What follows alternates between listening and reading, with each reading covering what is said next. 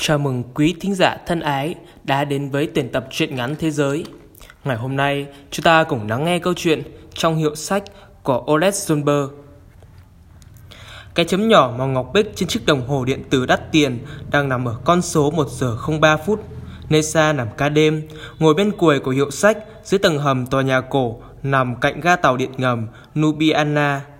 Hiệu sách mở cửa suốt ngày đêm, chủ yếu là bán sách với biểu ảnh, huy hiệu, đĩa nhạc và các loại văn phòng phẩm khác. Anh nhìn thời gian có đôi kính cận và mong Kachia sớm đến thay ca cho mình. Hầu như suốt đêm qua, Nessa không ngủ. Anh còn trẻ, có thể trượt ba tanh cả ngày với các bạn ở Trung tâm Chuyển Nam Kinh tế Quốc dân. Bây giờ đang là tháng tư, thời tiết ấm áp, khô ráo. Anh ta hầu như chẳng cần nghỉ ngơi mà lúc nào cũng cảm thấy sảng khoái. Nhưng không thể cứ kéo dài mãi tình trạng như vậy. Khi Kachia đến thay ca, Nessa có thể ngủ bù. Hôm nay, khách hàng chủ yếu là đến xem, hỏi han về những cuốn sách mà họ quan tâm và tán ngẫu với Nessa. Người thì do buồn chán, cô đơn, người thì bốc đồng nên vì có men bia rượu. Từ tiệm cà phê ở ra bên cạnh vọng lại tiếng nhạc dịu dặt. Nessa làm việc ở đây đã lâu, anh đã đọc gần hết những cuốn sách nằm bên trên quầy hàng.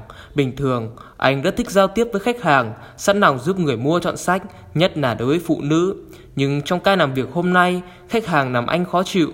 Họ nói quá nhiều mà mua thì ít, trong khi thu nhập của anh lại phụ thuộc vào doanh thu. Suốt cả buổi chiều và tối, anh chỉ bán được 5 cuốn, vừa sách vừa tạp chí, một con thỏ bông, một chiếc áo thun với hàng chữ tôi đọc sách. Phía bên trái của Nessa là bàn phím và máy vi tính, trên màn hình là bàn tổng hợp hàng hóa.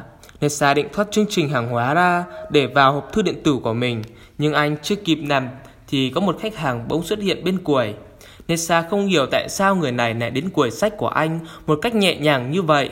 Có cảm giác như ông ta đi đôi dép mềm trong nhà. Nessa đứng lên, liếc nhìn khách hàng. Ông ta không đi dép mềm mà đi đôi giày da màu vàng.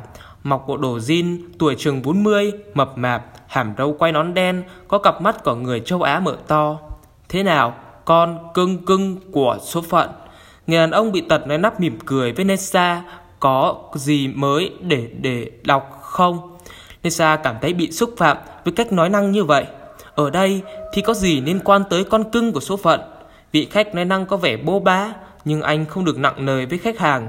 Tình trạng chưa đến mức độ nghiêm trọng, cần phải bình tĩnh và Nessa chỉ đáp lại. Anh quan tâm đến loại sách gì? Văn học Nga à? Đúng thế, vị khách gật đầu. Văn học đương đương đương đại.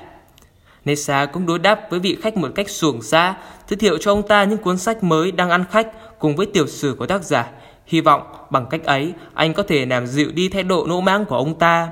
Người khách hàng nói nắp đến gần giá sách, vội vã lật hết cuốn này đến cuốn khác. Nessa quay lại với chiếc máy vi tính, kiểm tra hộp thư điện tử của mình. Một cô gái chạc 17 tuổi, mặc chiếc áo khoác màu ngắn, sánh ngắn màu xanh đá cây và đi đưa tất chân màu sắc sặc sỡ, phản vẹn tạt vào cửa hàng. Cô gái dừng lại cạnh chiếc giá nhỏ bày các tập truyện mà Nessa vẫn gọi đùa là văn xuôi âm 273 độ. Ở đó có đủ mọi thứ, từ các tập truyện câu khách rẻ tiền cho đến văn học năng mạn, rồi trường phái phản kháng, sách kiếm hiệp, đấm đá và cả ma túy nữa. Sau khi viết xong câu trả lời ngắn trong hộp thư điện tử gửi cho một người bạn ở Novosibirsk, Nessa đưa mắt nhìn về phía cô gái, tay phải anh vẫn để lên con chuột máy tính, ngón trỏ đặt lên phím trái nhưng không nhấp chuột. Cô gái trông có vẻ hấp dẫn đối với anh. À ha, cậu có vẻ quan quan tâm tâm đến cô khách hàng mới đấy nhỉ? Vị khách hàng nói nắp cũng nhìn về phía cô gái lên tiếng. Nhưng tôi lại không thích những con bê non như vậy. Tôi không thích những con bê non hay làm làm giỏ. Tại sao? Nessa hỏi. Vì đó là trật tự, là nền tảng tảng của văn hóa. Ông ta đáp.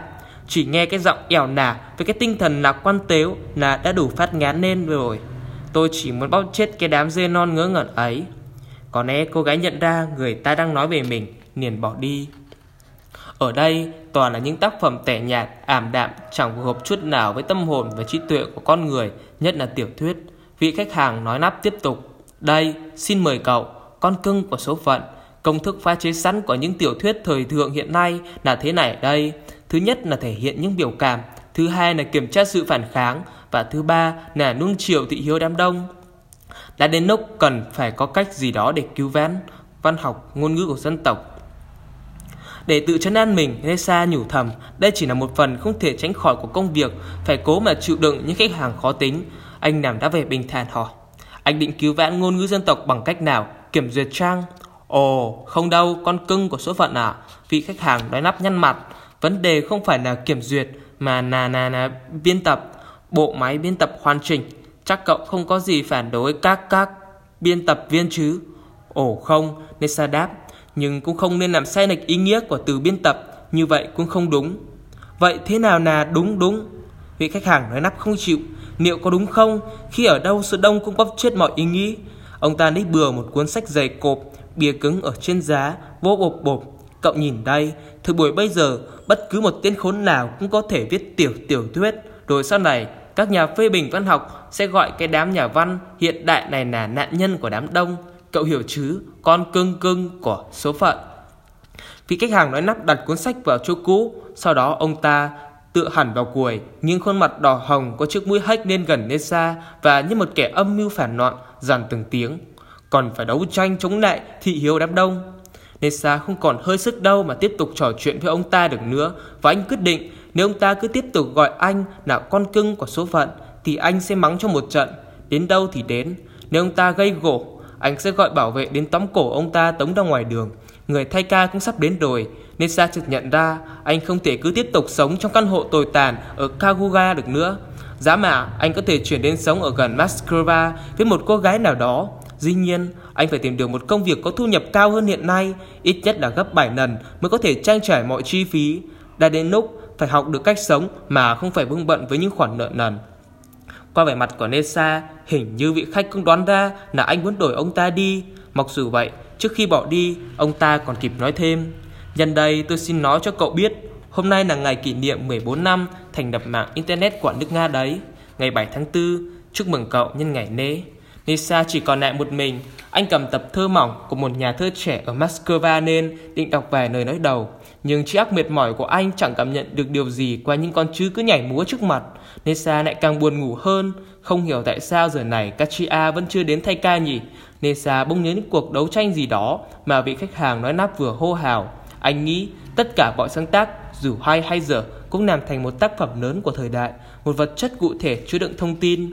Cuối cùng thì Kachia cũng đến, Nessa rất mừng. Kachia sang quẩy ba đến hai chiếc ni cùng với trà và nước sôi.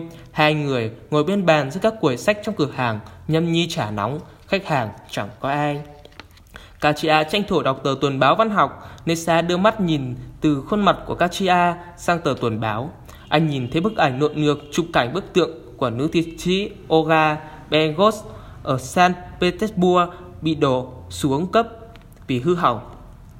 Rồi Nessa nhìn bên cửa sổ bên cạnh nhà vệ sinh có người bảo vệ mặc đồ bồng phục màu xám đang đứng tựa nâng vào bức tường hút thuốc phả khói về hướng cầu thang.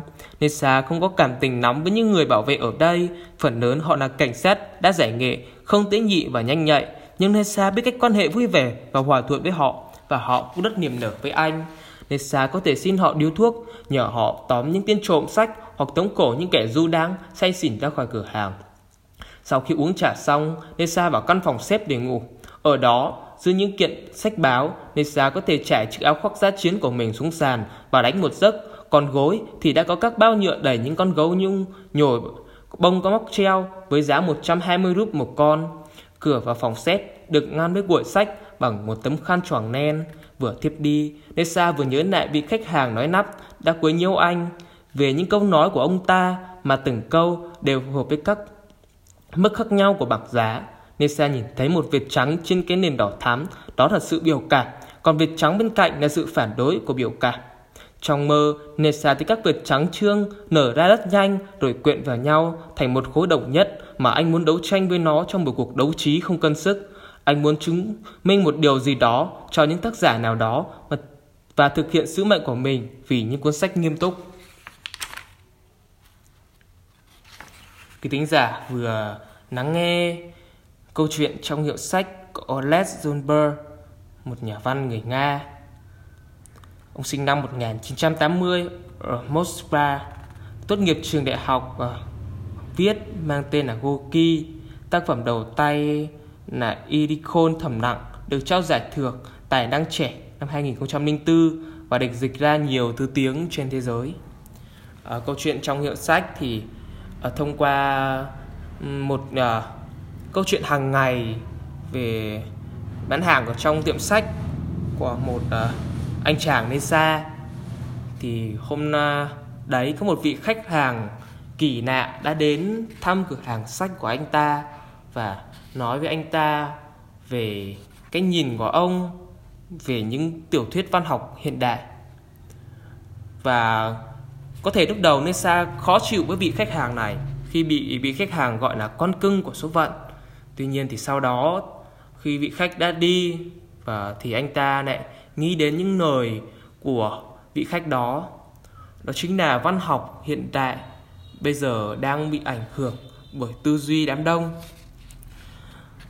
Mở rộng ra thì trong cuộc sống của mỗi người chúng ta thì cái thị hiếu đám đông đang làm mất đi cái bản sắc của con người chúng ta có thể nhận thấy rằng ở trên YouTube hay Facebook thì toàn là những cái trào lưu của đám đông. Và những cái trào lưu đó thì có cảm giác như là nó thật sự là vô bổ. Giả dụ như là những cái uh, video ở trên YouTube của những giang hồ mạng hay đổi những cái video uh, dạy cho trẻ con những cái thứ uh, rất là nguy hiểm. Tuy nhiên uh, chúng lại được xem như là xu hướng là thị hiếu và đang ở trong top 1 uh, ờ, top đầu của những cái trang mạng xã hội này. Và chúng dẫn dắt chúng ta đến một cái xu hướng uh, không lành mạnh. Trong khi đó thì những kiến thức hay ho rồi những video bổ ích thì lại đang chết đi bởi vì những người làm ra chúng mà không có người xem và những người này thì họ không có đủ kinh tế để có thể tiếp tục làm ra những video bổ ích như thế bởi vì họ cũng làm để có thể sống được. Còn những cái thứ mà không hay nhưng mà nó hợp với thị hiếu của đám đông thì lại đang được đón nhận. Chúng ta hãy thông minh hơn khi lựa chọn cho mình những thứ uh, để chúng ta tiếp thu chứ đừng theo những cái thị hiếu của đám đông nhiều lúc thật là vô bổ. Xin kính chào quý ông bà và anh chị em.